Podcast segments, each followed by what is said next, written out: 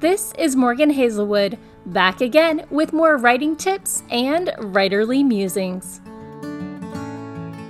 Today I'm here to share with you Writer Confessions. After last week's post about avoiding burnout, I thought I'd give myself a break, but I've got a few confessions to make. On accepting limits. Writer confession number one I am indeed quite bad at taking my own advice.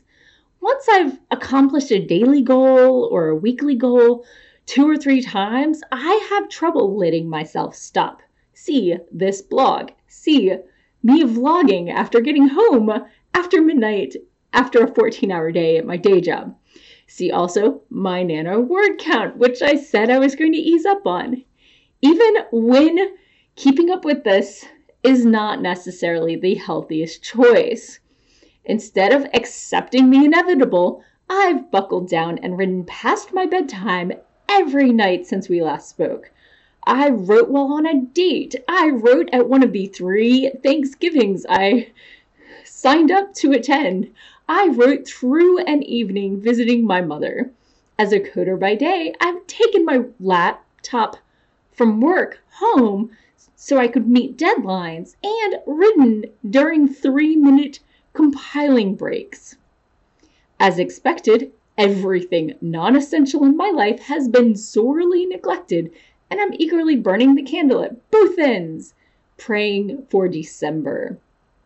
On being a plantser, writer confession number two. My story looks nothing like what I intended, or at least what I expected. Now, I've written a and talk to you about being a plantser before, but every time it looks a little different, which kind of is the point. We're sort of planning, but we're really mostly taking it by the seat of our pants. Instead of writing a story about kids saving parents from a brainwashing book, my story is 90% about a school play.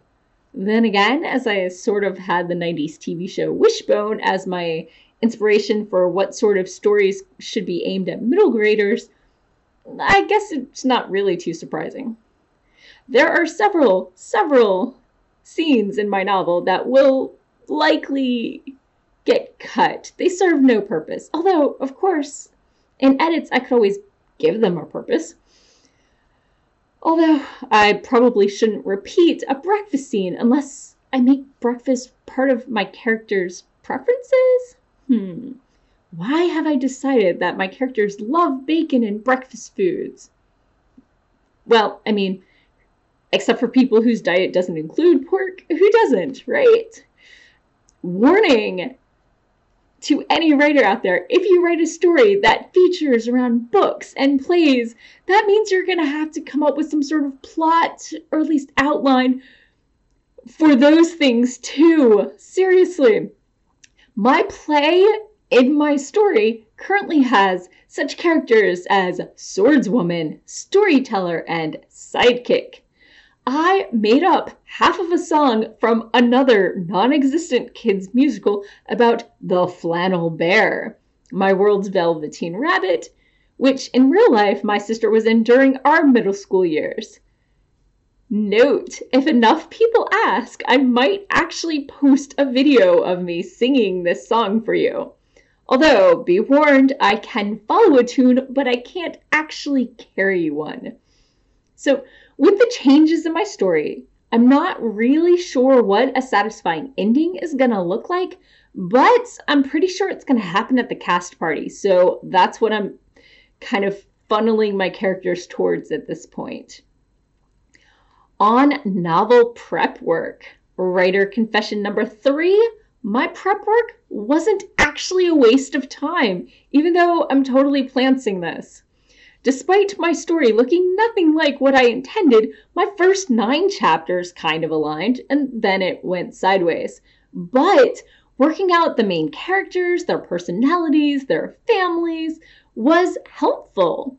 Charting out the two main characters would alternate chapters. That was great for structure and I established firmly that they would be friends and not romantically invested. It's a cornerstone of my middle grade novel. I didn't want to have to deal with romance.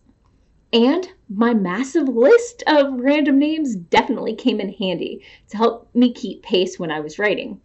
Although next time I should note who they got assigned to, especially when they only get mentioned once or twice. I had to keep flipping back.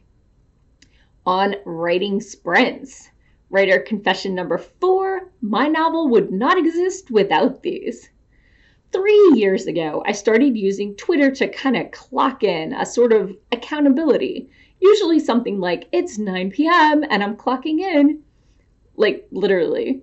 Last year, the NaNoWriMo website created sprint timers integrated into their website where you could race yourself or invite people to race with you for the most words, or at least have a focused 15 minutes where you could usually convince yourself to ignore social media and just write. The timer breaks this massive must write all the words into an achievable chunk. 50,000 words sounds intimidating 1666 words a day seems to drag on, and I end up checking my word count every like 100 words. But 10 minutes, 15 minutes, I can sprint that long. I can stay focused. So this year, I may have mentioned before, my NaNoWriMo regional group has a Discord channel. Discord is a chat application mostly for gamers. Um, so it can do audio, but we don't usually use that. That has a sprint feature built in. You type underscore sprint and anyone can join in. When the timer goes off, you enter how many words you've written and it tallies up the winner. Knowing you're not writing alone, seeing everyone else's progress, and being able to compare your own words per minute rate versus your previous words per minute rate on a different sprint it can be very encouraging, all of those things. Or it can shame you into focusing better on your next sprint. I'll even sprint against myself if nobody else is on. But there are early writers, day writers, and evening writers. You can usually find someone on the channel. Next, and finally, on rewarding myself. Writer confession number five it's all about that TV and chocolate. Okay, well, maybe not. But I did get this huge box of dark orange, dark chocolate orange truffles as my NaNoWriMo writing treat. I'll use them to help me stay focused every time I sprint. They've lasted a lot better than I feared. I'm not sure if I've slowed down my consumption of these truffles or as I've gotten used to them and maybe it's a little overkill now or Maybe I just overestimated how fast I was going through the truffles when I ordered this box. Because the store sells them in bags of 15 truffles, and I got a box of 150. I, yeah, I overindulged there. But this way I won't run out, and I was afraid they were seasonal flavors. So, I mean, give me give me a break here. Now, my daily reward for getting my words in is getting to go to bed. Oh my god, my bed misses me. Mm. oh, right. Where was I? And if I have a spare hour, I've been catching up on the new Doctor Who, but really, I'm looking forward to December 5th with the arrival of season 2 of The Marvelous Mrs. Maisel as my reward for making it through NaNoWriMo. So now I want you confess to me. Does your writing look like what you expected it to? What about your writing process? And for all you non writers out there, how do you handle deadlines and stay focused? Let me know in the comments below. Feel free to subscribe and let me know if you actually want me to sing that song about becoming a real bear. And that's all for today. Thanks for listening. If you enjoyed this episode, hit that subscribe button and share it with all your friends. It goes a long way towards helping people find me. And I'll be back again next Monday with more writing tips and writerly musings. Bye bye.